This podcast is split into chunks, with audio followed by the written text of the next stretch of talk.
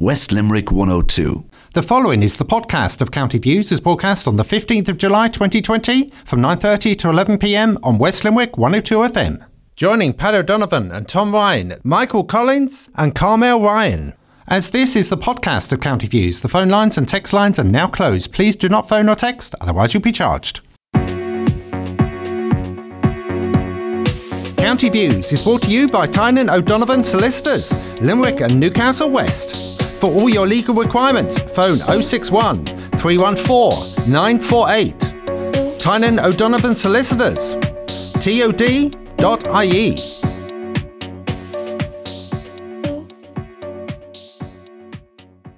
You're very welcome to County Views on this Wednesday night, and the weather is very unpleasant. And you'll be happier in Newcastle West or throughout West Limerick or anywhere indeed than sitting on the seaside this evening.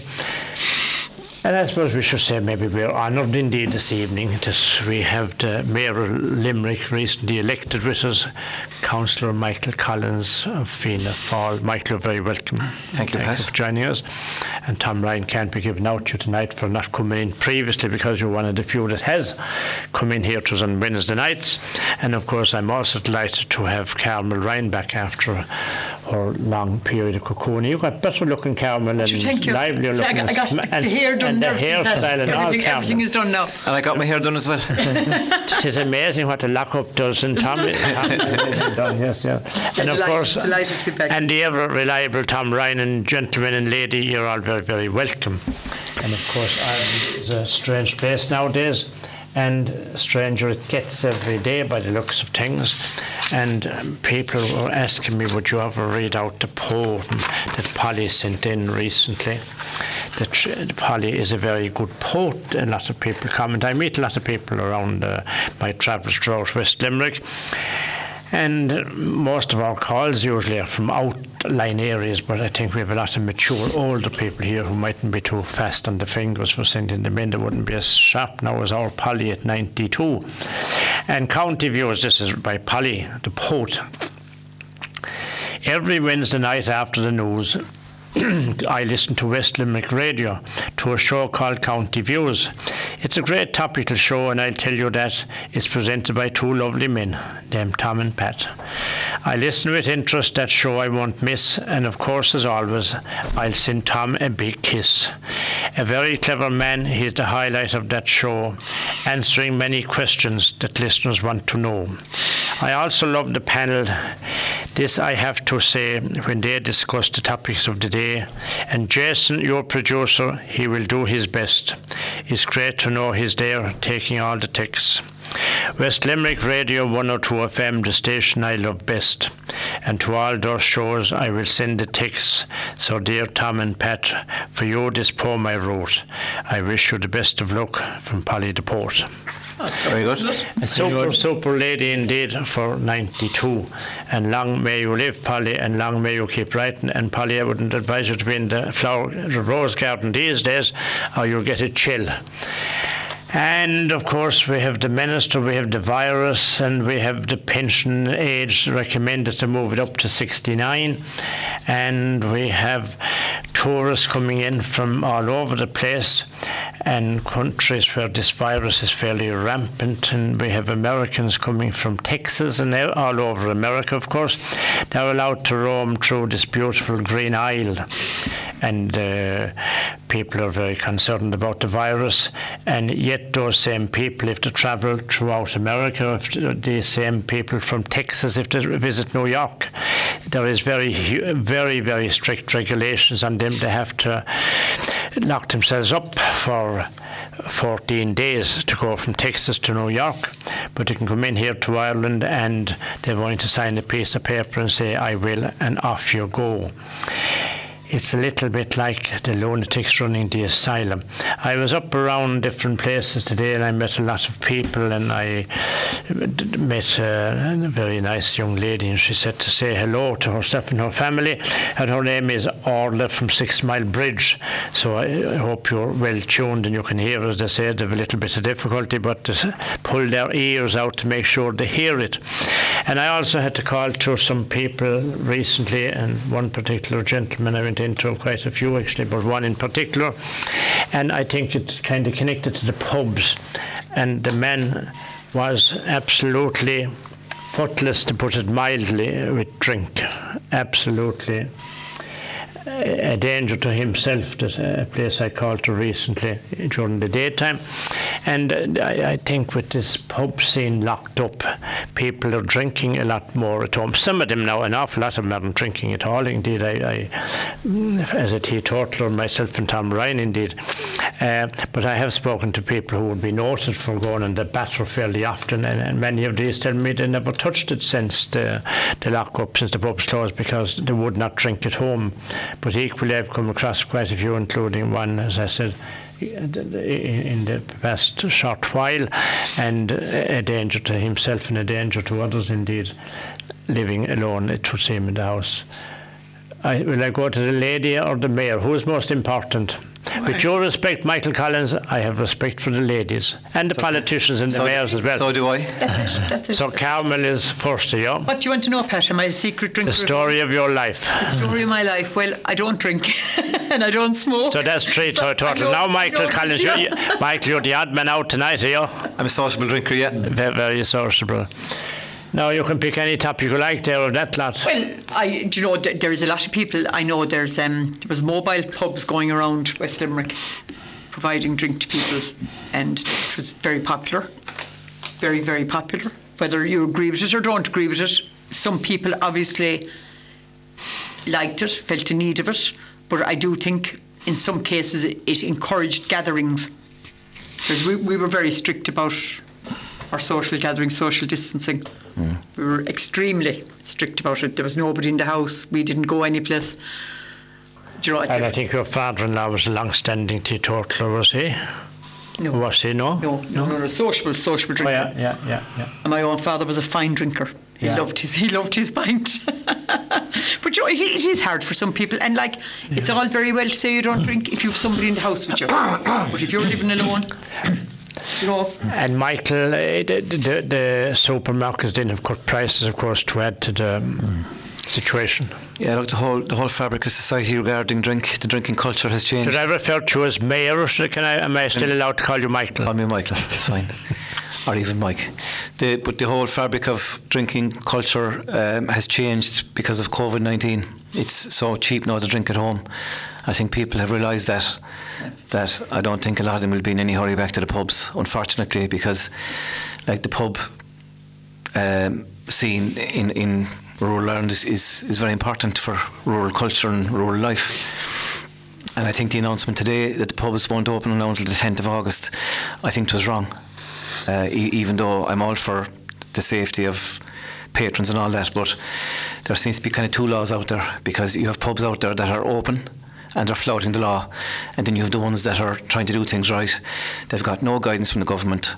And now they've been put back again until the 10th of August. It would seem, Michael, it's, it's, another huge blow for rural Ireland. You have the small little pub which didn't serve food, would never serve food, and they're the ones that have been crucified here, where the big ones, again, have been allowed. Yeah, the risk is very low, and um, you know, I frequent my local pub in, in Strand Village, which is only a few miles out the road, and you have a very you know, a small number of patrons that go there on a regular basis and everyone knows each other. And there wouldn't be any difficulty with them social distancing, or if there was an issue that the pub owner would know exactly who they are. Uh, it's a big problem right in the bigger centres, like in the cities, where you have large movement of people, uh, which is an issue. So I, I think they got it wrong today that they should have allowed them open and police it fairly rigorously. Would have been a great help to rural pubs. Tom Ryan, you're very welcome. What do you think of the situation? Uh, the situation is very confusing, Pat, and I have to apologise for my. I'm a bit indistinct tonight because I had a visit to the dentist today that turned out a disaster. So I'm I'm lucky to be here at all. But first, I'd like to congratulate Michael. You know, it's a great honour to, to be Mayor Limerick. He's a great bloke. He has done a lot of work and he's been a great supporter of the programme with a lot of them, a lot of the elected representatives that, uh, for, for both local and national haven't come near the studio. He's been always there to uh, for point, and I'd like to, for to wish him well in his uh, his tenure as mayor. It's a very important job, and it, at the moment, it's it's more important, I suppose, than ever, because we need leadership, we need guidance, we need people at the top that are not afraid to, uh, to take issues and to take chances and to say this is where we go. We need leaders, and we've always said in the program here. That's what I regret that we haven't nationally, or that we haven't locally. People that will that will lead us and that will give you know take on issues. The the drink situation. Now I'm a non-drinker. I've always been a non-drinker, and um, you know it's it's not a great place to be. I don't know being a non-drinker. You're isolated. I mean, people are in isolation for the last um, for the past couple of months. I mean, being a non-drinker in this country, you'll be isolated all your life. You know, to a point, no matter what area you'd be in, because and it's a worrying factor now. It's a big issue. Uh, every program you take up, I was listening there recently to there's a man called Michael Gearan, I think he's attached to Clonmara. Wonderful man, great, great ex- man to explain the, the current issues with alcoholism and addictions of all sorts. And uh, the worrying factor now is the home drinking. And Carmen has rightly said, you know, they, are drinking, people are drinking vast amount of drink at home, uh, getting at cheap prices in the supermarkets and in the takeaways or takeout, whatever you call them, and uh, they actually are are there's a lot of there's a big worry now by the by the professionals in the, in the health area of the of the damage that's been caused by drink, in particularly with young people. And I said today's today's decision to postpone the opening of the pubs. Now, Michael is is disappointed. I'm not disappointed because I've been listening to, to, to the representatives of the different publicans talking now, and I can well understand his explanation. It's very clear. Local small pubs, we've been an advocate of them here always on the programme, but I'm afraid that they're listening, listening to them for the last couple of days, saying that they wanted instructions. Excuse me they were waiting for instructions from from the government and from the, from the health boards. Now that's a lame excuse to me. They've had plenty of time to prepare for for this. But I think that the that the, that the events in Cork and in Dublin and in Limerick as well and in certain areas with young people, vast amount of drinks being drank or being consumed, I has been affected in this. And also I'd say the spread of the virus now, they're tracing it down, it's coming down over the age gap, it's coming down to young people and it's going to be it's very we're in a very precarious time I think myself and hopefully that hopefully that, that things will steady now and that they will get back to opening because they are needed in localities like more more so now than ever. Can I, can I just add there? can I just add just add to that that at, at the moment people can move freely to pubs, stroke restaurants. So they're moving further away than where, where they normally would be operating or, or socialising, and that's creating a bigger risk of spreading the virus as well. Whereas if, if the pubs in our rural locations are open, people won't have to travel because they, they can stay more rural. And God forbid, if there is an outbreak or an issue with COVID, it's much easier then to uh, isolated because it will be localised rather than spread all over the place. And I think that's that's another bit. So look, that's that's for and against, but.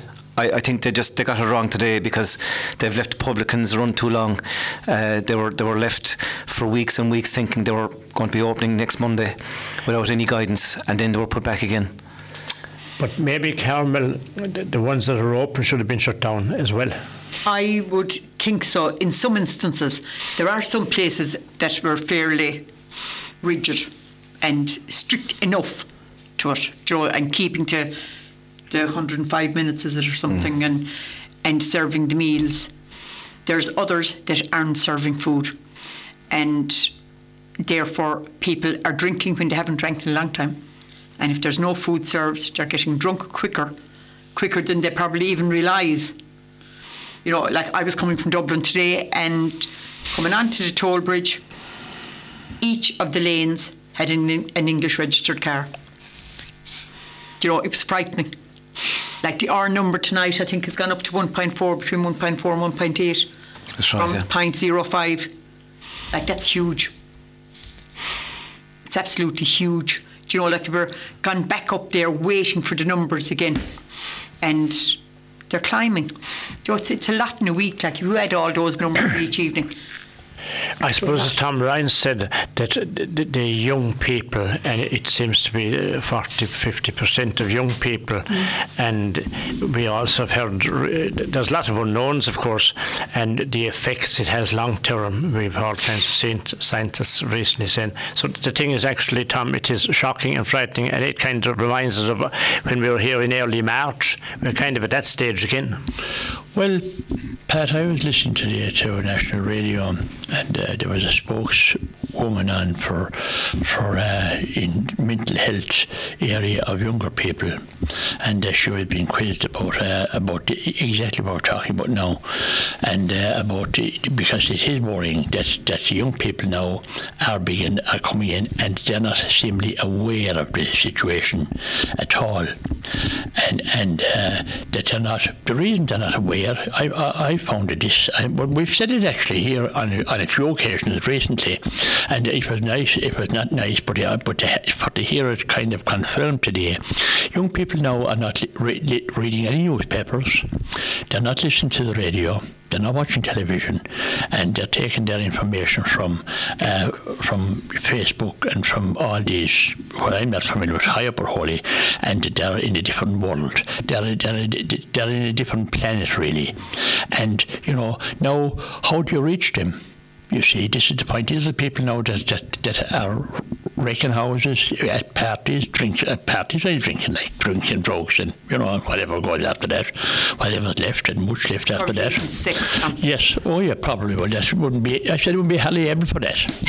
But anyway, the thing about it is to hear hear this lady today now kind of explaining this, like you know, I mean, I heard the end of it. Did you hear the camera? Just the, just the end of it. The end of it. It was it was unbelievable. You know, this uh, this national organisation. Now she was talking about two kilometres distance. She didn't even know that it was No. two, two metres. That's what No, no, she said. two kilometres. I heard it. You know, and it, it, it was funny, but it wasn't funny. Like, but he explained exactly that, that these young people that, we, that are the future of our country, that are the, that are future professionals, they're in the universities, and they're all they're going to be our civil servants, and they're all highly educated, and they don't even know what's going on in Condor. I, I, I agree with you now, and I was listening to some of her thing today, and I really felt we did very well at home. There was myself, my husband, and my 36 year old daughter. We were brilliant. We didn't, we socially isolated, we did everything by the book. But my other daughter said to me at the weekend, Ma'am, if we were all still at home, she said it would be very different. Imagine all of us in the house together for five or six weeks and not going out. And you know, it is very easy to criticise.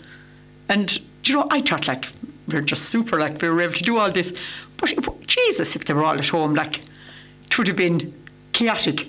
Do you know, if you've all these people that are normally away at college or out working, and all of a sudden they're back in one house with maybe one bathroom and Yeah, it's a big, it's you a big, it's a big huge, culture shock. huge change. Like, But Carmel, the, uh, but the area that we've got to worry about is the awareness, like. Oh, it's the awareness. Like it's See, you see, the you know. people on Facebook, they think they're experts on medical issues, on government, on politics, on everything, and the abuse that has been on there for the past ten or twelve days, say, towards Barry Cowen, was just the names he was called. The names any of the politicians are called on Facebook is disgusting. Do you know they have families? Do you know, they, they, people seem to think that they can use social media anonymously, but it's not. Like if there's something up about you, Back to this. That's not anonymous. these virus, um, Florida and UK and France are making moves to make masks mandatory. And then we have in Florida they had 2,000 deaths per day a month ago. Now they have 12,000 deaths per day in Florida. 12,000 deaths per day. A month ago they had 2,000 we have Micheál Martin also going out to Europe, I think, for a meeting. And what does he do when he comes back, and what kind of example is being given to anybody? The, the thing is a little bit like a wildfire, Michael. Yeah, well, uh, the Taoiseach announced today that uh, they're going to be bringing in, they're looking at the wearing of masks if you're out shopping. That that's going to be mandatory now as well, the same as if you're using public transport. So I think they need to move decisively and quickly on these issues because as the R number that Carmel just mentioned, it's it's increasing. So that means that the spread of the virus is, is back increasing again. Uh, thankfully, the deaths are low uh, to non-existent these days. But if the R number goes up and the spread increases, we're going to increase in, in deaths as well. Uh, just in relation to Hall Martin travelling out, uh, I'm sure he will adhere to the guidelines. Pat, he'll have to, uh, and when he comes back, he'll have to self-isolate. Uh, it's an important meeting. I don't think he's going for the fun of it, and. Um, I think he didn't make the decision lightly, and it was it has been publicised quite widely, and he's done it for the right reasons. We'll go. Thank you, Michael. We'll go to Ned break. We'll be back to you shortly.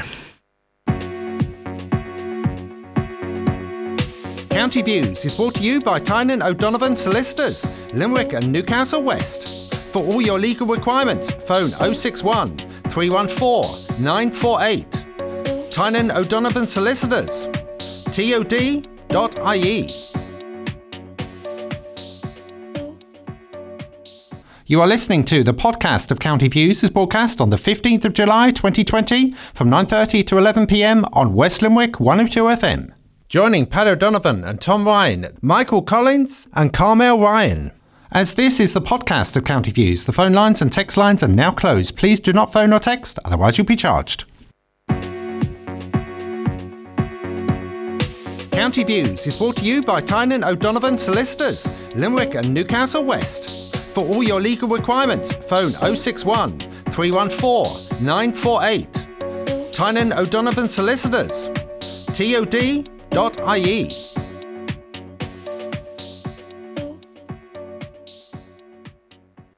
Welcome back, folks, and we have a, quite a busy looking night here ahead of us.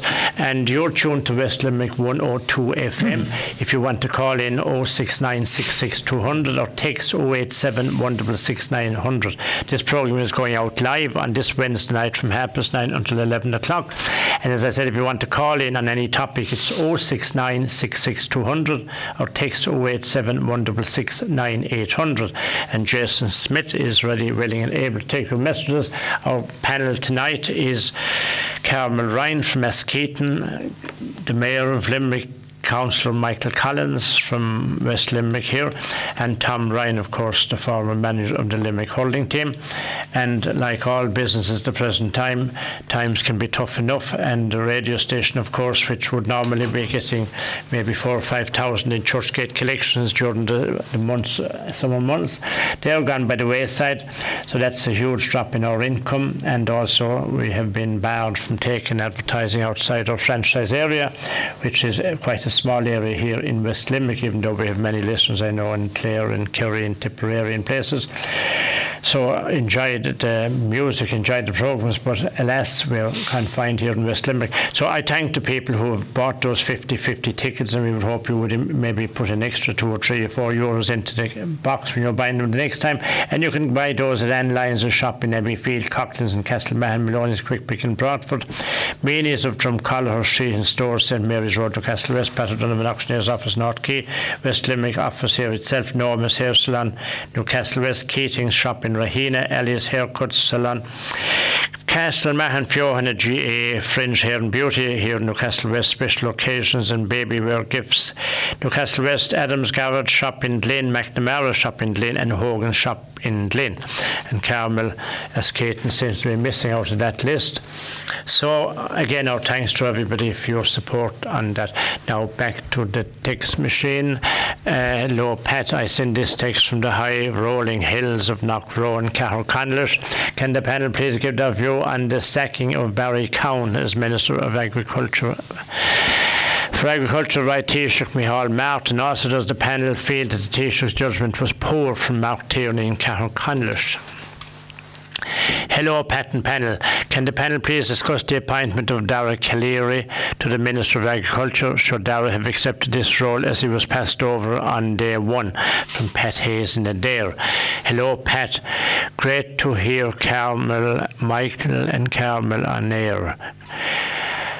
Great to hear Michael and Carmel on air. And uh, is the panel going to discuss the legend of Jack Charlton?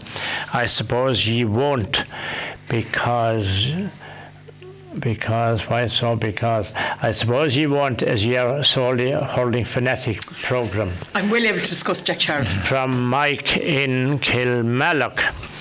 And great to hear Carmen back in the program, a lady who always speaks common sense and brings balance to the panel rat key listener. Michael Quilty wants discussion to move on to some other subject than COVID. The, 19, the political situation, if possible. I thought Michael Quilty and company that you were sick and tired of hearing about politics, politics, politics. They tell, they tell us here, so we ever shut up about the politicians, leave the politicians alone, don't be criticising them. So we decided tonight we wouldn't mention the political parties at all, we just stick to other topics. So is Jack Charlton next? I think I think we'll have to go to this. Uh, we'll go to the top one again. Can the panel give their view on the sacking of Barry Cowen as Minister for Agriculture by Taoiseach Micheál Martin? Also, does the panel feel the Taoiseach judgment was poor? So I'm starting with the lady and I'm going around that time time. So Carmel, you have. I feel he made a mistake four years ago. He paid the price for his mistake. Sh- he should have told Micheál Martin, I think, before his election, before he was announced to be a minister. Um, but I do feel he was bullied by the very same people who would criticise anyone else for bullying. I, I felt for his family. Know, all week long, I felt for his family. Um, whatever is in the, the Pulse report, we all have a right to clear our name. And my opinion, of course, is that his, his solicitor obviously gave him instructions not to speak publicly about it, which he, he took his solicitor's advice. If he, if he spoke publicly about it, it would ruin his case. And if there is someone, some little weasel, let it be from any walk of life, that has got into the into private documents and given to the newspaper, I think they should be caught. Now, I think Micheál Martin couldn't have done much more, and I'm not in the least bit political about any party. But I don't think he could have done much more. He stood by him as long as he could. And when it became untenable, he had to let him go. Maybe it would have been better if he resigned.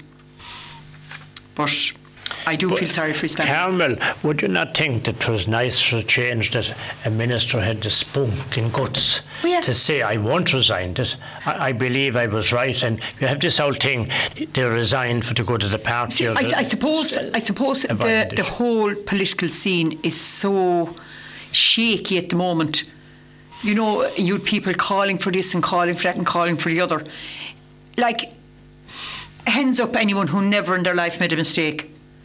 And he owned up to his mistake, he served his time. Like, is it always going so to why was he sacked, so do you think? Well, he was sacked, I think, because he refused to speak further on it. But and couldn't, but couldn't, couldn't the Taoiseach have said to him, I'll suspend you while this thing is being investigated? and I, do, I don't think Mary Lou would have accepted that, would you? But Mary Lou has no choice. She has only advice, but oh, she has no say. For God's sake, everything that goes on, she's there kind of... Um, but she's there without the power to do anything. Well, she is, but I think and now listen to it again today on the radio. There is so many other things going on in the country. It did need to move on. There was ten days of a very, a very crucial time in the government formation. There was ten days like with nothing on it. Only Michael.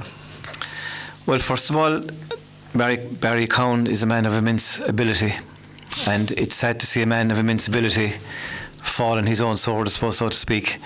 Um, yes, he did wrong. He did wrong in driving under the influence of alcohol on a provisional license. So he had two wrongs. But we have to put this in perspective as well, because the, the driving laws back then were different to when they are today. And I saw a lot of public comment again on Facebook and witch hunts uh, about him driving on a provisional license. But that was acceptable back then it's not acceptable now, obviously, because you have to go through the learner permit and the, the usual rigmarole that young people have to go through when they're learning how to drive. Um, but he did, he did pay his price. He he was marginally over the limit, and he was over the limit based on he driving on a provisional license. Uh, he paid his fine and he did his three months off the road, and somebody decided when he was elevated to high office uh, to try and out him and try and out and cause trouble in the in the current, current government. So on a personal level, I feel sorry for him, but Micheál Martin had to be decisive, I suppose, as well. Uh, just too much controversy going on over too length of a time uh, when there are much more important issues to be dealt with in the country, namely COVID, Brexit, housing crisis, financial burden, and all that. So I think Micheál Martin had to move move quickly uh, and to remove him from office, unfortunately. Tom? Yeah, well, I was. We spoke about this last week, um, Pat, and uh, I felt um, that he should have appointed him the first place. You know that this should have been in the domain of, of the leader of uh, Fianna Fáil at the time. I mean, Barry Cowen, like um, you know, was an important figure in Fianna Fáil you know, he was, did I say he was a great man, but these presents, they're well paid, and you know, this is this is the situation. You're in the public to me and the public eye, and uh, the opposition are there. This is haymaking for the opposition for Mary Lou, who, you know was a Sinn Féin. Now, when when you hear them like at it, like you'd have to, you know, you have to bite your lip at times, you know, to see what they were at the week before in Belfast with, with Bobby Storey and company, and uh, the actual record that he had. So, I mean, as Michael and Carmel has already said, he was suspended, he paid his fine. And, you know, in actual fact, it was very, very stupid. He admitted that and he apologised. But you see, the, the whole situation was that that this, the release of the information, I mean, here, private citizens' information, that should be a TD or whatever it would be, you're entitled to your, you're entitled to your privacy. And this was, this really was, you know, a, a nasty bit of work by the media, number one. I heard Financier last night now talking about our, in our team. A disgrace actually. He sat back there with you know with a bold face and him like and you know you think that he was that he never had had done anything in his life. You know, this is this is, is okay. We, I condemn drunken driving. He wasn't drunk actually; he was just slightly off the limit. But driving with drinking you know, was always is always considered uh, uh, like wrong. And but tis the, the actual underlying to this is the worrying factor. Like the, the release of the information, the drip feed situation that the media went down with. And I didn't hear uh, financially unless I've been asked where, the, where was the source of his information. He was just there smirking, sitting in the chair. And when, the, when given the latest, there'll be more coming out tomorrow and all this kind of thing. And as, as Carmel Michael rightly said, there are huge issues in the country. Micheál Martin had very very choice, you know.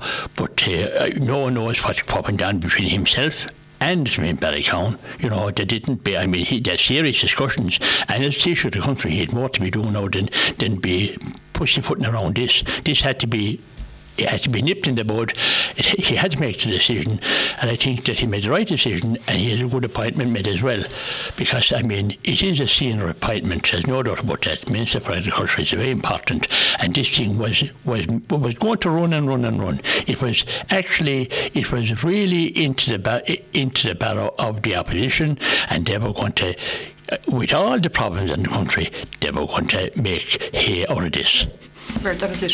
Well, some people said the first time that Micheál Martin appointed the cabinet that, that, there wasn't any real suitable minister eh, from Limerick up to Mayo, up to Donegal, of the quality and the standard of the ability for a minister. At the time, it was said by people, and also it was said that it wasn't really a huge loss anyway if they didn't have a minister in their constituency area. And I think somebody told me this evening that they have Dublin again now has got three ministers in one particular patch, and we have that he, he said about uh, Dara Calleary that he was the ideal man for chief whip, and he was excellent man. So he obviously changed his mind about him, but the ideal man for chief whip, and he also has thought now that he's good enough to appoint him as a minister, even though he wasn't good enough a month ago. Would you, would you not look at that from the other way now?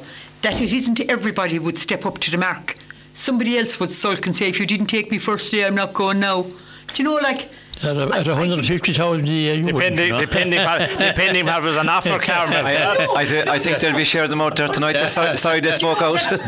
like, what, what Carmel, you were too you, you were too long in lockdown, I think. no, but do you know, like, that there has to be someone to take it, and I'll admire anyone who'll go in Ah, there well, now. there's a good man gone in there now. After, is- after the hounding. Yeah, but the, the And real after going on? The, the real difficulty for Micheál Martin was that, he, and the same with Leo Varadkar and the same with, with the Greens, they had only a small number of, of people that they could put all. into, into high office. So you're da- you're damned if you do, and you're you're damned if you do, and you're damned if you don't. You have to Uh, give people a chance. Yeah, it was nice to bring in some new people. Uh, the- he brought in Norma Foley, which was a big surprise, but she's a woman of huge ability, and uh, I think she'll do well in that portfolio. Yeah. So you have to blood new people as well. You do. You do. Oh, he had an impossible task with, with small numbers, you know. There's no, with, he had he had only small vacancies to fill, and you know he had to do his best. And you know, everybody everybody couldn't say it as simple as that. That's the Donald was giving myself. used to always go head to head in the GA over gender quotas. Donald was mad for gender quotas. I was totally against him. I always felt if you get the job, you get it on your merits. Yes, I you agree with don't you. get it whether you're male, female, or gender neutral. You get the job. And you prove yourself that you're you're able to do it. It doesn't matter what you are. This thing about her pointing so many women to the front bench. Car- so Carmel, here and there. Carmel. That's why the lady, uh, the Rathkeale listener, wrote great to hear Carmel back in the programme. A lady who always speaks common sense and brings balance to the panel. So you'd want to get on to higher stations than us to get that message across. Because I agree with you 100%. It is a load of bunkum. People should be appointed on their ability and their suitability, not That's the because of media. their sexual Pat. orientation. That's the media. See, you can, you can, you know, they have. They, There's it- women's it- it- groups as well, isn't it? Well, pushing for look, everybody has a has has a right to have a voice, and you know. But you see, you can. Uh, I agree with Carmel hundred percent. I've always said that, like. entitled to advice, Tom. You know, but yeah. Nobody's entitled to Yeah. go above, to get a I- step up just I'd be because totally of against a quota system, a gender quota system. Anyway, I always, I always spoke against it, you know, and uh, ability comes first, you know, and uh, then the situation about the, how many the parties want pro women candidates, but sure, a lot of women candidates don't want to go. Anyway, you should be fair about it. You- you know, for a woman. it is a you court, can't yeah. make more allowances for a woman But then if you say that, if you say that, then you're You're wrong as well. You're wrong you as well. You see, is- and, and this is the you see.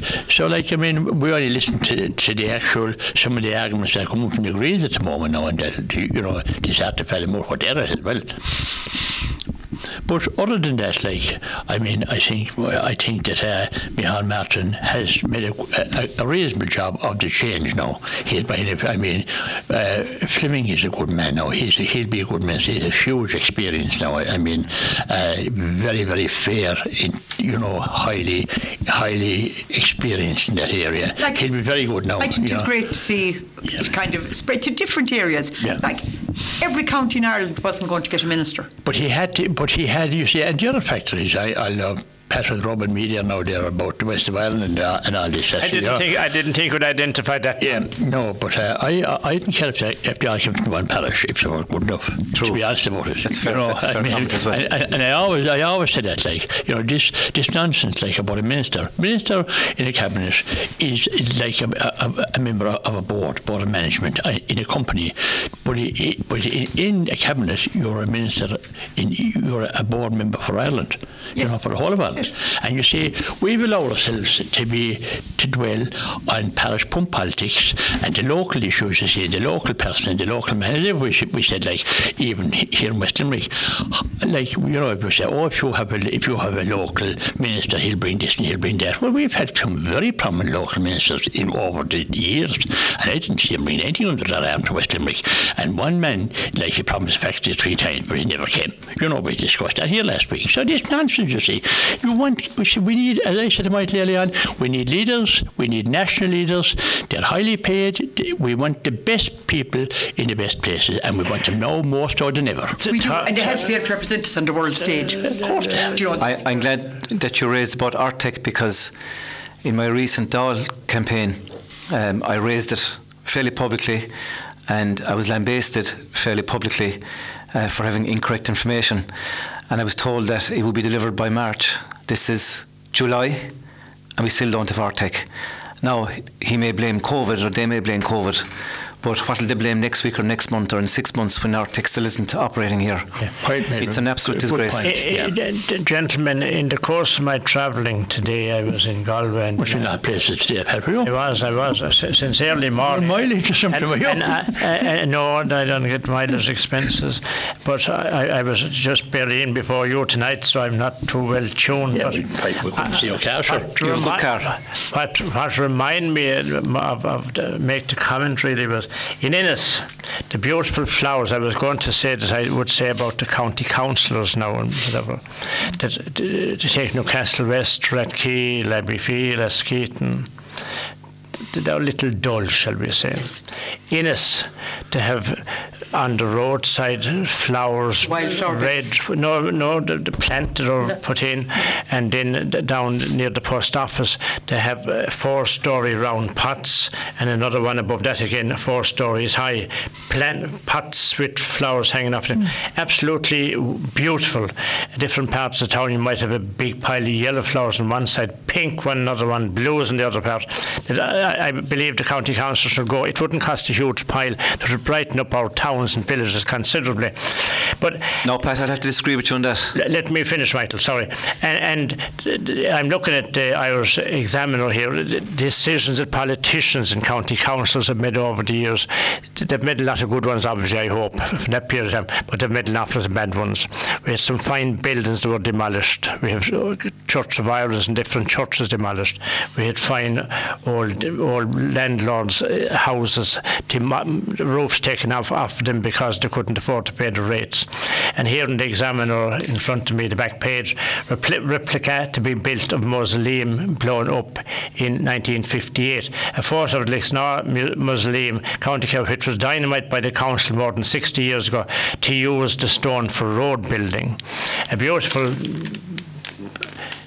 building in its time and obviously a tourist attraction if it had been left there, one of many, and now they're doing a replica many years thereafter. Some lacking of foresight quite a lot in what we have done over the years. Be the Church of Ireland down here in Newcastle West, Michael, and all we have now is a, a base and nothing else. Buildings could be a, a lot of bad decisions made. Pat, you want to come in there, Michael? Yeah. Look, I, I, I, I don't want to be. Um, uh, well, I'm not agreeing with your criticism of, of the, the flower situation because think of all the community groups we have all over the country, right? And They're I'm- doing I'm a wonderful thinking- job, yes. I'm, I'm thinking specifically about Newcastle West. Yeah. And last Sunday morning, I see local volunteers, uh, part of the Tidy Towns Committee here in Newcastle West, painting lampposts in the square. So they are doing tremendous work and they're being supported by the council as well. I won't disagree with you either, Michael. But I, I, I look at the, the courthouse or the county council building in Rathkeale, and there's a seat outside it, and it, was, it looked like something that wasn't painted in t- 20 years, and, and the timbers were literally you wouldn't want to sit in it either. But the point I was trying to make you about the council, I know the local voluntary people do a wonderful job. Glin, Athea, those places, and of course Newcastle Yeah. West and other places. But I'm saying from a county council point of view that monies should be made available, even if you Yeah, give a thousand or two to each town, But- but and, Pat, and, and then money- plant more Pat, flowers. Money is, but money is made available. The, the council don't have the physical resources to go out and do these plantations that you're talking about. We're, we're very lucky and blessed to have community, active community Yeah. volunteers that do the work. We don't have them in every parish. But I We have them in believe more money should be made available to the count by the county council to give maybe two Well, or three okay, thousand I- I for agree. flowers. And uh, have you been to Ennis? You have, I quite assume. You know, If I- and my- that my you couldn't lives there- down there, You so- and couldn't but been- notice it really the, the, the amount of floral all over the place. You know. Well, um, well, I like just, just I, I know his brother. I, I know Tim well, and he's a member of the Kilfenora, and and, uh, and a brilliant, outstanding musician he is, as is Michael himself. Composer. I mean, his his his composition there of, of the recent um, "Clear My Heart, My Home" that has to be one of the best I think ever recorded. And I can talk about composers all over the world, but that's wonderful work, um, and Tim was instrumental in that. And also, I'd, I'd like to just uh, as we have with Shad Lister Sinclair. Uh, I mean, they had a, a race sad last, like when one of their leading singers, I mean, died there two weeks ago. He was a wonderful man who I knew as well. So Jerry Lynch. uh, Jerry Lynch, yeah, and of yeah. course, he was famous for Christmas 1950. He, he was his 15, and uh, and his brother who was the who was the leader, you know, I mean, right, yeah. John Lynch, you know, and uh, they're wonderful people, wonderful. They, they actually are one of the best, I suppose, exponents of music in the world, in my book, anyway. But in saying that, I just I, I would like to add what you said there, Pat, and uh, and hope that. Um, Michael, being from being from the Hat and the rural areas, we said the Hat to West Limerick, which is the Hat to rural Ireland, that we would uh, spend and and like help out the, the different tidy town committees that are in every village around the country to give a bit of life. We need life now. We need to input into these areas where our, our shops are gone, our several stations are gone, our pubs are gone our barracks are gone, and our our, our Garda stations rather, not our barracks, but our stations are gone, and our churches are under threat. So we need to, to to fight back. And I would hope here tonight that I would that Michael would would really go and you know get that get come have a fight back. People will support them. There are wonderful community groups out there. There's no doubt about that. They're in every village, the small town and big town in all over the place. You see people painting there of a Sunday morning. They're wonderful people. But they need support, you see. You need encouragement. And you also need funds. And as you see, praise can't be cashed anywhere like. I would have thought anyway, Michael, as I said, the point I'm really making is that if two or three thousand was given to every active group where they have a tidy towns, which is voluntary labour, the people doing a wonderful job, and you the colour, the colour, the colour. Yes, it's important. It's stunning. Pat, can, I, apart from the can I just comment there on? Um, I agree with you in relation to the fine buildings that we lost in the past. Um, we, I can name several of them all over this district in, in particular and in this town. Uh, but we have a change of attitude now in the council. In the council, thankfully, um, the recent purchase of the building in uh, in Ardagh, the old railway station, uh, like that's a super super uh, asset to have in the council. And with the development of the Greenway where it's going to attract tourism uh, that's going to add a lot to West Limerick. It's going to add a lot to Ardagh. And then the rural funding for to go after dereliction in the likes of Ardagh and our villages as well is, is another welcome step. So that took a sea change within management and luckily we have good people younger people in there now who have the vision you know to buy these properties uh, for, for the greater good. And we're facing a newly directed, directly elected mayor next year, which is going to come in. And that's going to devolve a lot of new responsibilities to Limerick. The railway building in the barn, is that up or down? That's been purchased as well. That's, Is it that- still half there? It is. yes, that's that's going through as well. The ruins of that, I assume, is also Yes, left, yeah. but it's again, it's a lovely old building. It's got Nice stone building, fa- fantastic character, Yeah. and again, it's the right thing to do because it's on the Greenway. Um, I've been to the Mayo Greenway. I've been to the Dungarvan. The Waterford Greenway. Uh, there are different offerings, but we have something very unique here in West Limerick and back into North Kerry, uh, where we've fantastic scenery, we've lovely villages, we've lovely history, and, and so that can be developed. We can have our own unique But Greenway. again, Michael, it was voluntary people like Pat Condon, Liam O'Mahony, and many others. There, a small little group like ourselves in Knockfierna, only a small group, A- and, over 25 years they had a hard battle, literally all on their own. I have praised them Yeah. time and time again. They took up the mantle when nobody else would. They took up the mantle when they had no political support. There were councillors that didn't support them back then. It would have been lost. It would it would have been lost Farmers only would for them. have taken over Yeah. the lands along But- the way, but- which but- they did in places where they had a battle. So we, we're lucky that they Yeah. took up the mantle, but we're also very lucky that the present council and previous councillors in the past uh, number of councils that I've been part of have also seen division, as, including myself, to, to see that there's a good offering there. and I In s- saying that, Pat, as well, and, and, and Michael, you know, isn't it, i i should, what should, the people should be involved in supporting these issues as well in these local local shops and local businesses. So that's, we have to come back to that, like, Yeah, yeah. if we don't, I mean, but It would be remiss of me. forever. It would be remiss of me, and I'm sure my small little band of followers in Knockfierna would be critical of me if I didn't point out that we have actually 150 acres in uh, five miles of old famine roadways opened, many famine houses built from a fast scheme of 25 years ago, and we've got absolutely no support whatsoever. We have no toilet facilities, we have no running water.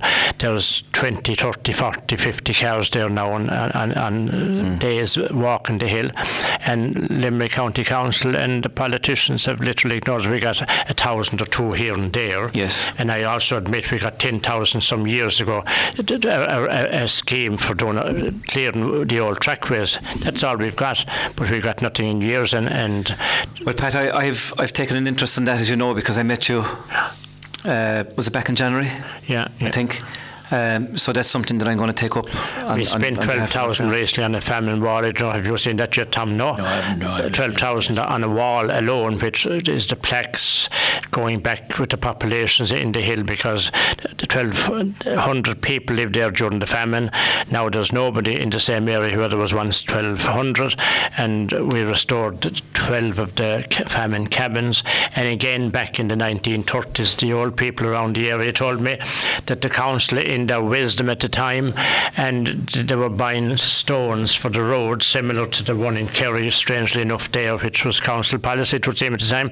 And the local people in Ballingarry with their horses and carts went up to Knockfierna Hill, and where you had 120 houses one time, they pulled in beside them, Tom, and they loaded the stones onto the horse and cart, down, sell them to the council, and demolished what was a big famine village, and all that was left was the small ruins, which for the past 30 years, a small group of old age pensioners, including myself, have restored 10 or 12 of them.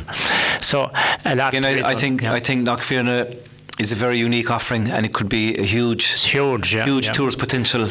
Uh, you know, again as part of the Greenway. Uh, yeah that and people could just visit. before I move away from it, we've had Australian television, we had Canadian television, we had German television, and we had Simon Reeve, of course, in his tours of Ireland, uh, the world actually. But alas, we never had RTÉ. Now it's ad time, and go to an ad break. We'll be back to you shortly. County Views is brought to you by Tynan O'Donovan Solicitors, Limerick and Newcastle West. For all your legal requirements, phone 061 314 948. Tynan O'Donovan Solicitors. TOD.ie.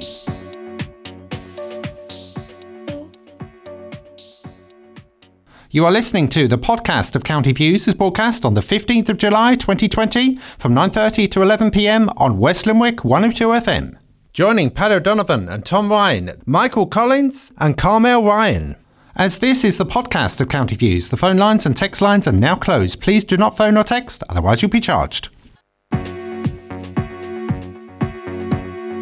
County Views is brought to you by Tynan O'Donovan Solicitors, Limerick and Newcastle West. For all your legal requirements, phone 061 314 948. Tynan O'Donovan Solicitors. TOD.ie.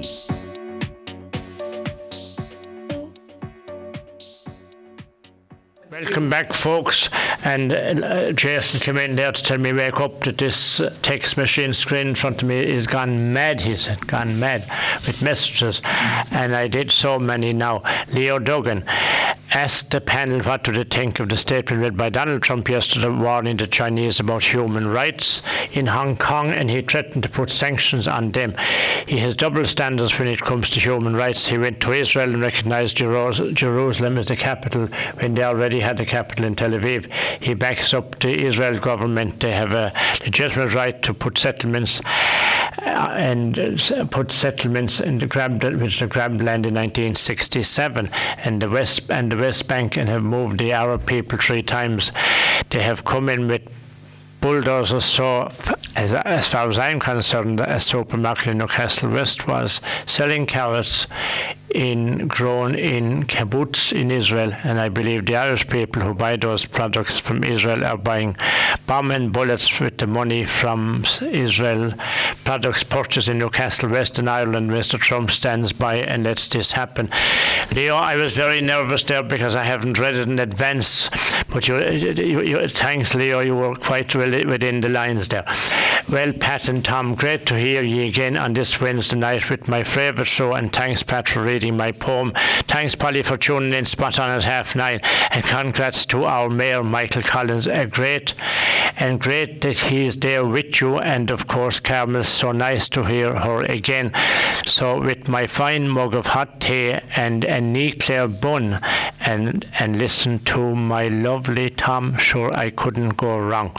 And no fun, no sun for my lovely rose garden. Well, Polly, you sound like a lady that would have a little bit of fun in the sun. And back again to the screen. West Limerick 102. Today's decision to fair general opening of public houses is, is illogical and inexplicable. Such authoritarianism eh, will lead to less people heeding directives from NPHET, from Kieran McCurtain. And hi, Pat, why hasn't Micheál Martin or other politicians raised questions regarding the question of an animal cruelty case after a present minister is reported to have dropped a threatening blackmail letter into the Department of Agriculture Affairs information being released that was of public interest. Christy Kelly. Hi, Pat. It is obvious that Leo Varadkar has the upper hand in government. Thomas Burton has been named as the person who leaked to the media and the person claims he is prepared to stand over this claim. Well, I suppose that's uh, only an opinion, uh, I assume, on that one, so there's nothing definite any of that, so we can't say that as such. Whatever about ex-Minister Barry, what about uh, supporter, uh, Minister of Children, Roderick O'Gorman, and saying children of 16 should be allowed to change their gender without their parents' consent. How could a child of 16 know what they want? We all wanted to be different things at that age, but as we matured, we thought differently. Minister for Children, Roderick O'Gorman, has to go too. His issues are far more serious. I can't see this government lasting at all. Anna, Anna, you didn't tell us where you were from, Anna, if you're Anna at all. Hello, Pat. Can Mayor Michael Collins explain how the new click and collect zones will operate from Limerick. What does that mean? Michael Collins, can Michael Collins explain how the click and collect zones will operate from Limerick? Councillor Michael Collins explained the position of rates from Limerick City and County Council for the new outdoor seating and table arrangements for restaurants and cafes on the streets of Limerick from Breeder Ryan in Abbeyfeale. Hello, Pat. Great to hear Michael and Carmel on air. Congratulations to Michael on his election. Uh, we're back to the beginning again, I think, on that one. Uh, and, uh, and, maybe there wasn't in twice, I would think. Uh, there will be many people in the animal rights movements within the Green Party who will be glad to see Barry Cowen gone because of his involvement in greyhounds. Mike Barrett. Hi, Pat. Wait until the next election and there will be plenty of money given out again to local groups from taxpayer funded council slush funds, which comes to the fore for their promotion. John in Newcastle West. Now, got plenty of food for thought in all that. Michael, you had a few questions Yeah. there for you. Uh, the click and Click and collect, collect. click and collect. I'm not sure what the, the listener's on about. Click and collect zones will operate from Limerick. Also, can Michael explain the position of rates? I- I can deal with the rates one.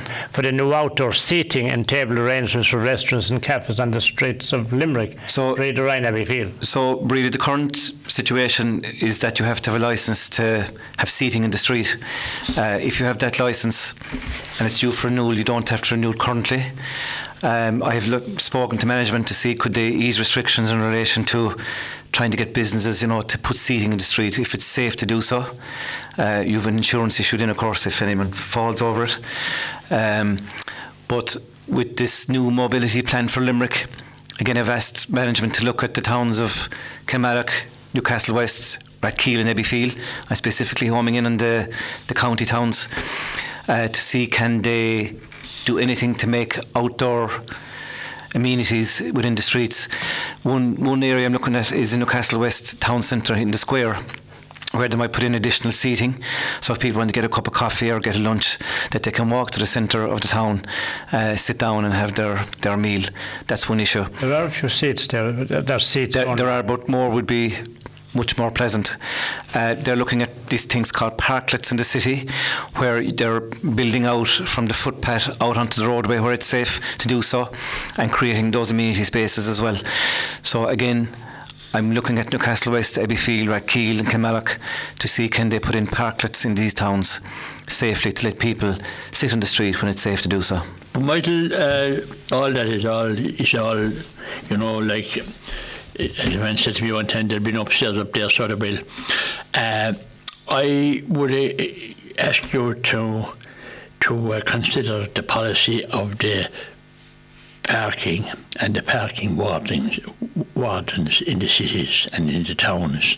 You know, I mean, like surely now we, we realise the damage that's been done by people that don't want to go into the city centres anymore.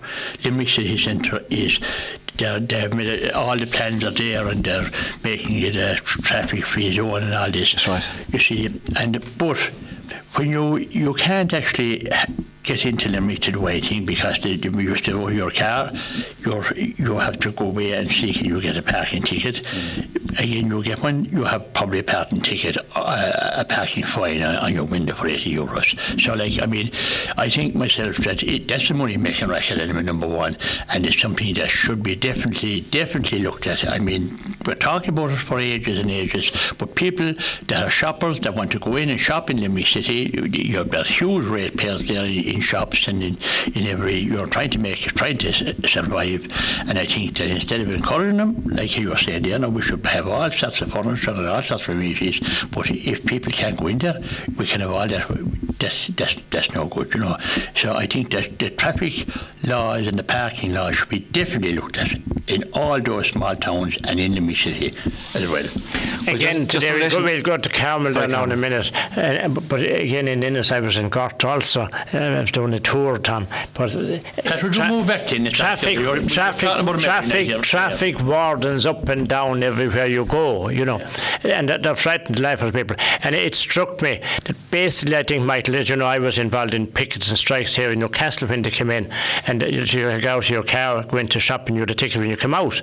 And and I, I honestly believe, I think that there should be two hours free parking in every town and city, and after that, a good stiff fine so that people could go in and do a bit of shopping and move on without having to the fear of you, you go into a town and you see this parking thing then you got to go hassling around to get a ticket mm. and then you're watching your watch and the bloody towns are dying in their feet Carmel sorry yeah I, I would um, I fully agree with you like you know I couldn't tell you the last time I was in Limerick City on a Saturday but when I was there, I loved it. I loved the whole feel of it. But I'd never think of going in. You go back to your car, it could be 12 euro like for parking. Joe, you go back, to say you're parking the stores, car park or whatever, and we'd be looking for wheelchair parking if we were going in. So that's another story again. Yeah. But you go back like, and you pay out this money. You know, you might have a cup of coffee while you're inside.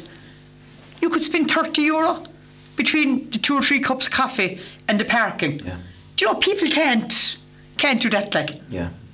Do you know, and see people put their their wheelchair parking space especially, and they think they're great, but they don't realise that most wheelchair adapted cars are bigger than the normal car. You know, and you, it can be very hard to either get out the wheelchair or get out of the parking space or get into the parking space even at times. Or to load the wheelchair, or to load the wheelchair and all that. Do you know, yeah. people think because it's there that you can use it, but you can't. Like it's getting out a, a car there rather than uh, like the doors of a car adapted for someone in a wheelchair, unless sliding doors. The doors are much wider but it's a complete contradiction of Campbell, isn't it? You know, and Michael, you know, I mean, you know, we want to encourage people to use yes. this, use the towns, use the cities, and use, in particularly Limerick City, you know, I mean, and go in and spend their money. But they're not. They, they, they've been they've been restricted from going in there because of the fear of being of being, you know, have, having to pay a fine of eighty euros, and, you know Well, look, it's it's been, always been my view when it comes to traffic wardens and the traffic wardens that we've had, you know, are doing their job maybe sometimes too efficiently. I think that's what you're getting at, Pat. Yes, they, they, I, too, I too agree with you. efficiently, They, yeah. are, they are actually doing and, the job. And I, I've had this discussion in recent times. Lack of common sense. I, I've had this discussion in recent times again with management that in the current climate that the traffic warden should be trying to keep traffic moving rather than penalising. Uh, okay, two areas, parking in the loading bay and parking on a disability spot is a complete no-no. You know, it's it's not on. But it is. It, yeah, yeah, yeah. So yeah. I, I would in, always encourage Or double parking even. or, you know. or, or double parking, yeah. But but like we ha- we're looking enough that we have one hour free parking in the county towns. Uh, Thanks, I- Tom. maybe maybe that should go to two, Pat, Thanks, Tom. Mr. O'Donovan. Sir Donovan, Esquire. And a picket uh, inside in the council for a few days, and a picket below here as well. Tom, we had pickets, pickets, pickets to But get the that. pity, though, but that, to get that, you know. That's a contradiction, you see, of, of, of, of what we need to do to, to get back and to revitalise these places and these towns and support the, the, the, I mean, the firms that are there. They're paying high rates, paying wages, and, you know, the, but it's again, it's the people that have to do this, like, I mean, that, Yeah, but you know. We also have to talk about the people that flout the laws and don't respect parking. You know, there are people that will park anywhere. They'll park on top of your head if they get away with it. And as- so as well- it's it's a two. It has to be a two-way thing. You know, people have to respect the laws that are there as well and, and respect other Michael, people. I, I got onto a lot of the councillors and TDs at the time. There were two buildings below there in Maiden Street uh, near myself, and we have probably two acres of a field behind Maiden Street on the Assumpta Park side, with a footpath running through most of it, and that isn't literally that just be a playground for the young children in Assumpta Park, but mm-hmm. there are very few young children, so it's really only for the local horse owners nowadays with horses. And I made a move when I was chairing the business association that time for the county council to buy a house or two, knock it, and you'd have uh, a roadway up onto that particular waste ground for car parks for the likes of all the people, business, the people working in the Yes. town. It would have made the place. And t- t- I'll go into my grave regretting that it was never done. So the foresight of, the, of those people like is very much lacking. You go to Kilkenny, Tipperary, in different places, Clonmel, they have little laneways and little things onto car parks at the back, using the ground off back street. Pat, I, I agree with you, and, and I wasn't in the council back then, and I think I, I actually joined some of the pickets that you were in, involved in Time, yeah. uh, at the time. But, and I'm not defending the council, but we're going through a very important plan in Newcastle West currently. It's, it's the traffic uh, plan for Newcastle West, and we've had three public consultations. So people can come in, like issues you have. They're very badly attended. And it was widely advertised, and people don't complain Maybe, un- un- maybe, until, maybe, until the maybe, bolted. maybe they should know. I didn't know about it myself. Okay, but maybe no. we can devote some time at another stage to something like that. But It is 22.11. We must go to an ad break. And just before I go, Jason keeps telling me, would you ever tell him that this program is available on all podcast platforms? So this program for listeners is available on all podcast platforms. And today's, tonight's program, of course, will be broadcast tomorrow evening at 7 o'clock until half past 8. And it is on, on again uh, on, on all podcast platforms. So over to Jason for an ad break and we'll be back to you shortly. And of course, you're tuned to West Limerick 102 FM. My name is Pat O'Donovan and our guest tonight is Carmel Ryan from Askeaton, Mayor of Limerick, Michael Councillor Michael Collins from Newcastle West, and Tom Ryan. He was never Mayor of Limerick, but he, he, he some would say he should have been actually. And Tom Ryan, of course, the former manager of the Limerick Hurling Team. And we'll go now to Jason. As I said, also, if you want to ring in or phone in, we're live until the next 20 minutes at 06966 and text 087 166 9800. County Views is brought to you by Tynan O'Donovan Solicitors, Limerick and Newcastle West. For all your legal requirements, phone 061 314 948. Tynan O'Donovan Solicitors, tod.ie.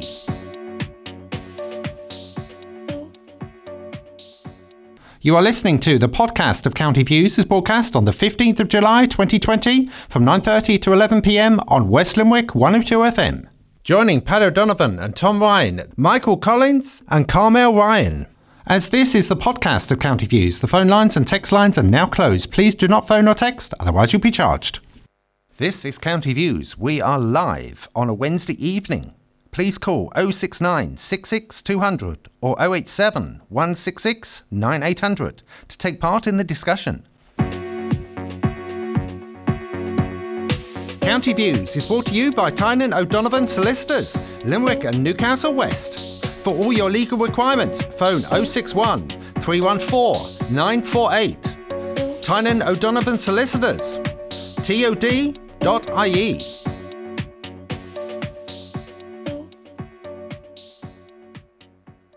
Yeah, it possibly is. Carmel, thank you very much, Carmel. In say, case you might be saying things you shouldn't be saying, Carmel. The whole countryside listening to you, Carmel.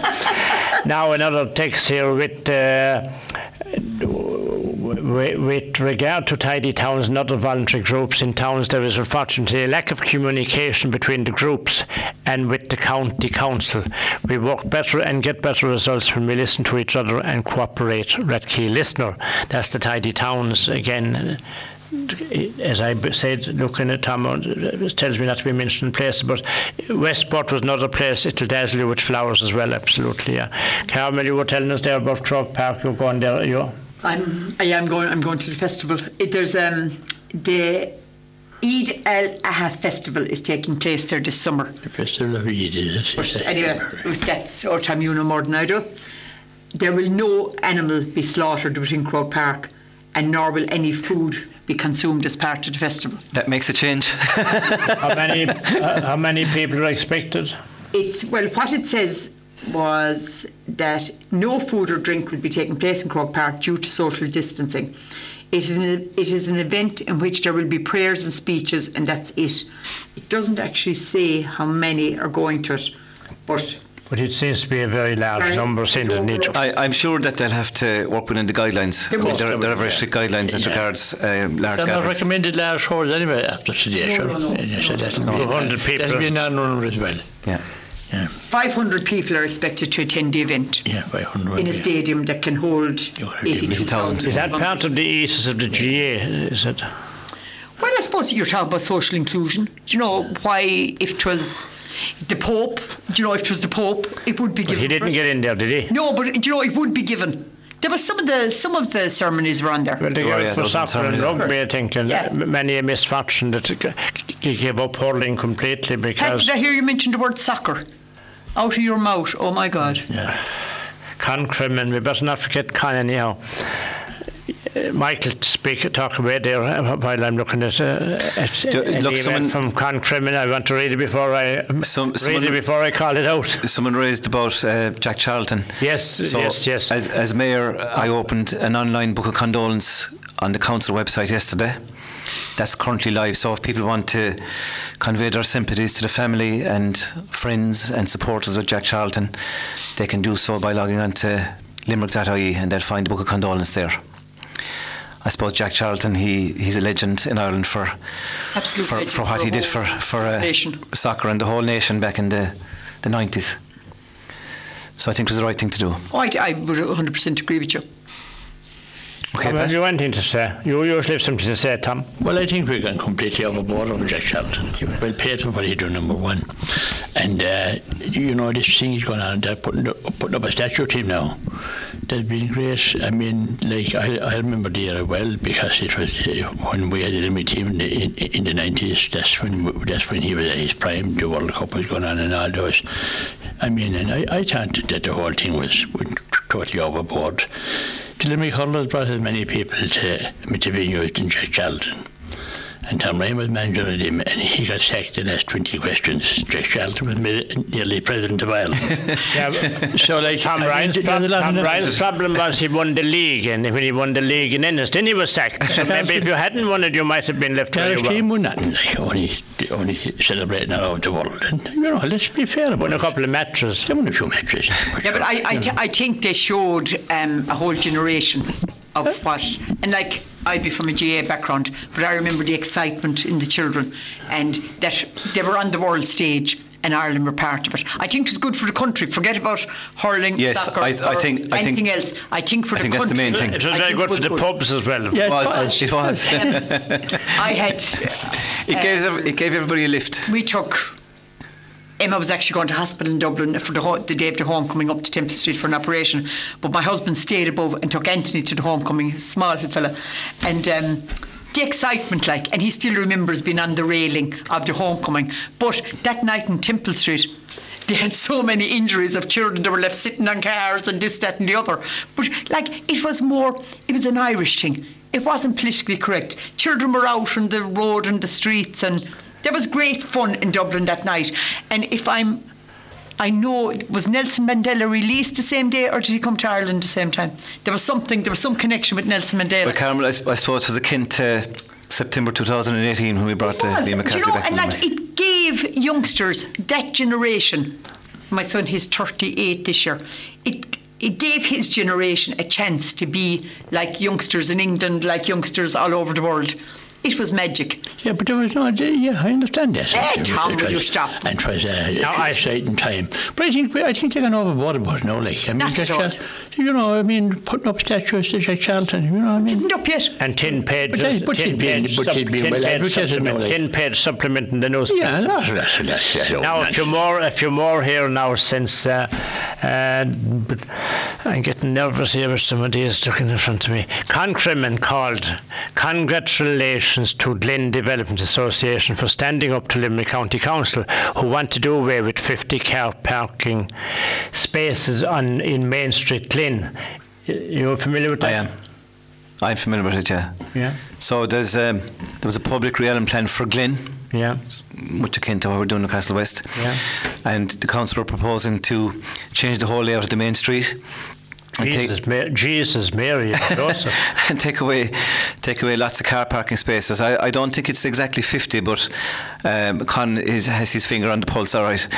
Um, so there's a lot of resistance, obviously, from the businesses of Well, now, Michael, I, I mentioned Glin, and I'm sure both of Carmel and Tom are familiar with Glin. I think it's an absolutely beautiful, beautiful town, and the layout of it. I, I absolutely, I, I walked it actually one day last week around the whole square and around the town and up by the, the, the, a big walk in Glin. I think it's a beautiful layout of a town. It should be promoted a lot better as a tourist attraction. As you come down the wide street, beautiful old buildings, nicely kept, all well painted. Have you been there, Tom? I have, of lately? course, yeah. Absolutely Oh, yeah, beautiful, beautiful place. place. And I, I think it would be horrendous to go changing the, the, the layout of that town. But what village. were they going to do? What Horrendous. was the plan? The plan was to change the aesthetics of the main street and, And put, put in, in put in a, a tree, tree lines down to the, uh, both sides of the street as well. Change the parking layout, um, which would take away car parking spaces. But their their main reason was to make it more aesthetically pleasing. Well, I think it, it couldn't be more pleasing Had than the, it is. yeah, had the, had the people of then in the village uh, itself had they, Oh yeah, we had had. input into I, it? I was present for some of the Yeah. public consultation, so you know they've sent a clear message to the council. Yeah. See, I remember as a child, it was our big day out in the year to go to Glin for the fair day because our relations, our grandparents and great grandparents lived in Glin. And the buzz in Glin for the fair day, and like they're trying to revive It's still there. I, I've been. Yeah, but you know, they're trying to The revive last it. number years, and will this hinder it or would it help it? Um, well, it's quite a large space. The main street is very, very wide. So, Why, why put in trees that will have to be knocked again in 20 years? well, I don't know. I'm not a horticulturist, so I don't know. They have to be knocked in We'll- 20 we'll- years? we'll I, I don't know what species. When I go through Glin, it, it makes me feel good. I think it's an absolutely beautiful place, the way it is. But we have this this awful habit. We referred to buildings and things while ago. They can't leave some people alone. The Catholic Church, we had beautiful churches. We had beautiful altar rails. We had wonderful. St- gates, stone walls, high piers. They knocked the whole lot. They took away beautiful old fountains.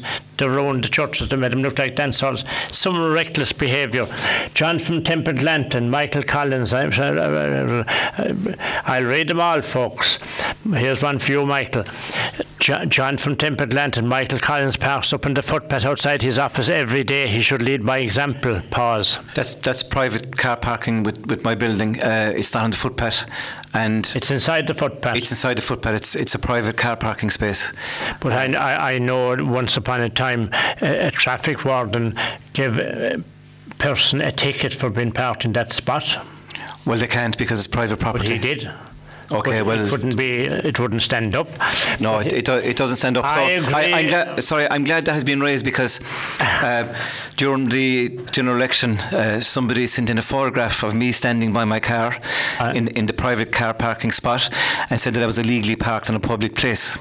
So I'm glad to inform them that no, it's a it's a private. It reminds me also in Knockfierna, we have a, I put up a gate there some years ago saying uh, we just had the gate up and no cars beyond this point. So I was feeding cattle two miles over the hill where I have a bit of land and nuts in the back of the car and I got stopped by three or four people abusing me for driving through there. Did you not see the sign behind? So something like yourself. Yes. This is very hard to, to get out of that one really to explain to people. I someone agrees with you, Tom. I agree with Tom Ryan with regard to parking discs. I was once giving a parking fine because I didn't scratch out zero zero on the minute line. I parked on the hour. I haven't gone into the city centre since. I think the person put zero zero and they hadn't ticked the zero one and they were only there 20 minutes or half an hour, and the parking guy gave them a ticket because they hadn't put zero. He indicated that they were coming from 11 o'clock to 12 rather than 12.01 for the Pat, next Pat hour. we, we always look as councillors. We look for discretion. You know that the same as the guards or anybody in, in, in high office like that. They would give a bit of discretion. Uh, there is an appeals procedure if a if a person gets a parking fine and they feel hard done by. There is an appeals process, so people don't actually know that. I'm glad, But you can I'm appeal. glad you raised the appeal. I used to piece on 95 radio once upon a time, and I parked my van in uh, the loading bay opposite 95 radio station of a Saturday morning. It's uh, half past seven. The program is run from half seven to ten. And when I came out, I couldn't believe my eyes.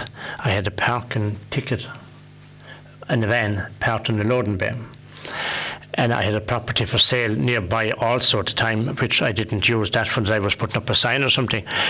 But I got on to John, the city guy there. He's out in the treaty area of the city. John, what's his name?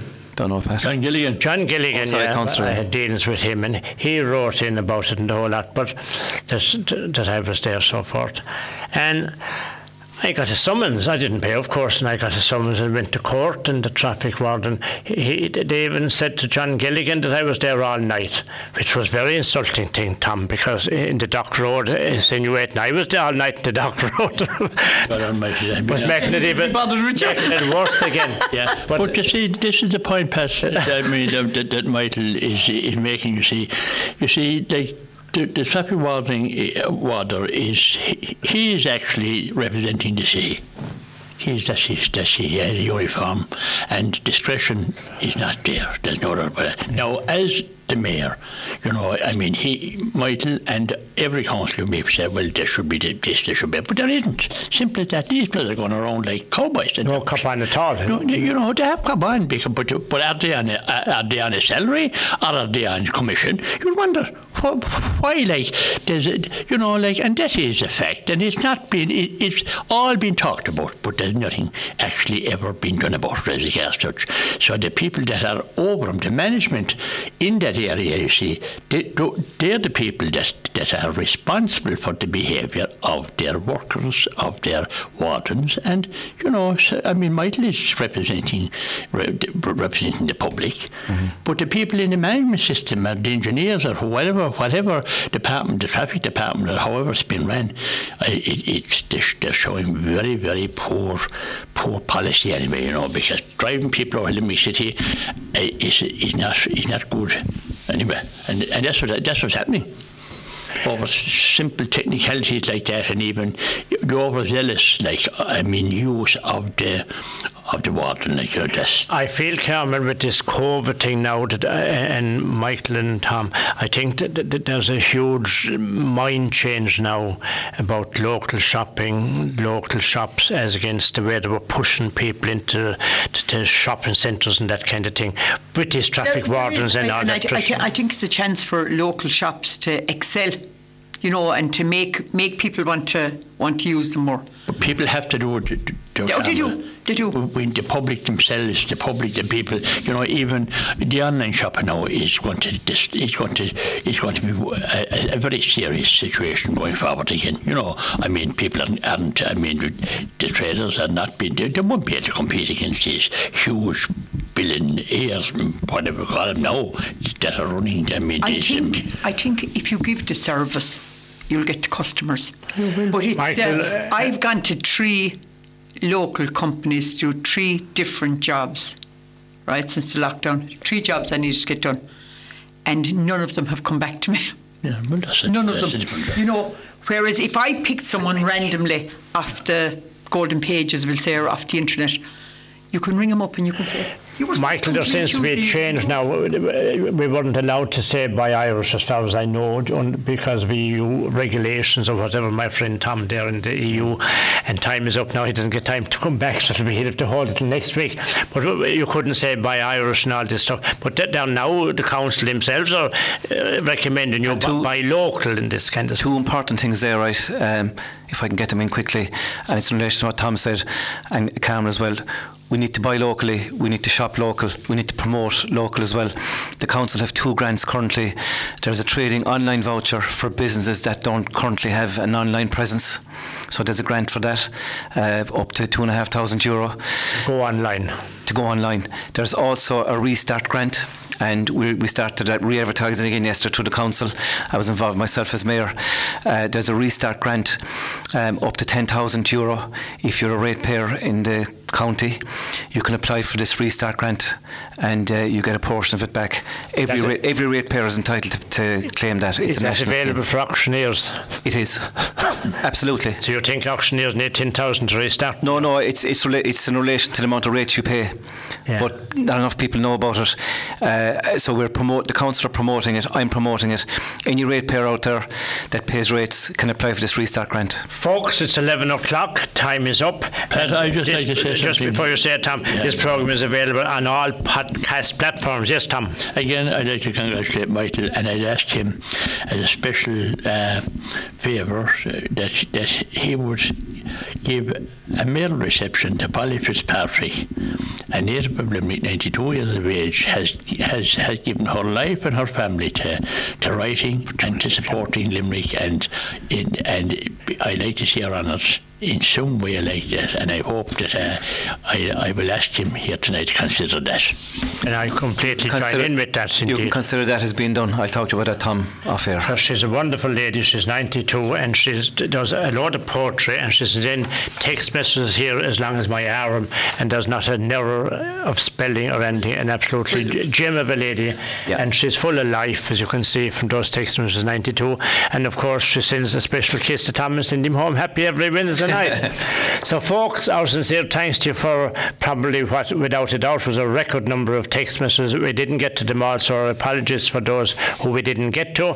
And again, our sincere thanks to Jason, of course, who does a fantastic job here on the phones and on the email machine, and also to Carmel Ryan coming from Askeaton and Mayor Michael Collins. It was uh, wonderful having you here tonight, and hopefully, I hope we didn't upset you or offend you in any way. Not because in a bit. We are, no, we are noted for that. At least some politicians make out we do anyway. And to the one and only Tom Ryan, again, uh, the ever reliable. Without his teeth. Oh, look at that. You didn't lose more than that inside the dentist. And listeners, until next week, take care. And of course, the virus, folks, is very, very much there. So we would advise you even be more careful than you have been in the past because people are getting a little bit careless, or not as careful as they would be or should be. So take care until next week. 102 FM. You've just been listening to the podcast of County Views is broadcast on the 15th of July 2020 from 9:30 to 11 p.m. on West Limerick 102 FM. Michael Collins and Carmel Ryan joined Pat O'Donovan and Tom Ryan for the discussion County Views is brought to you by Tynan O'Donovan Solicitors, Limerick and Newcastle West. For all your legal requirements, phone 061 314 948. Tynan O'Donovan Solicitors. TOD.ie.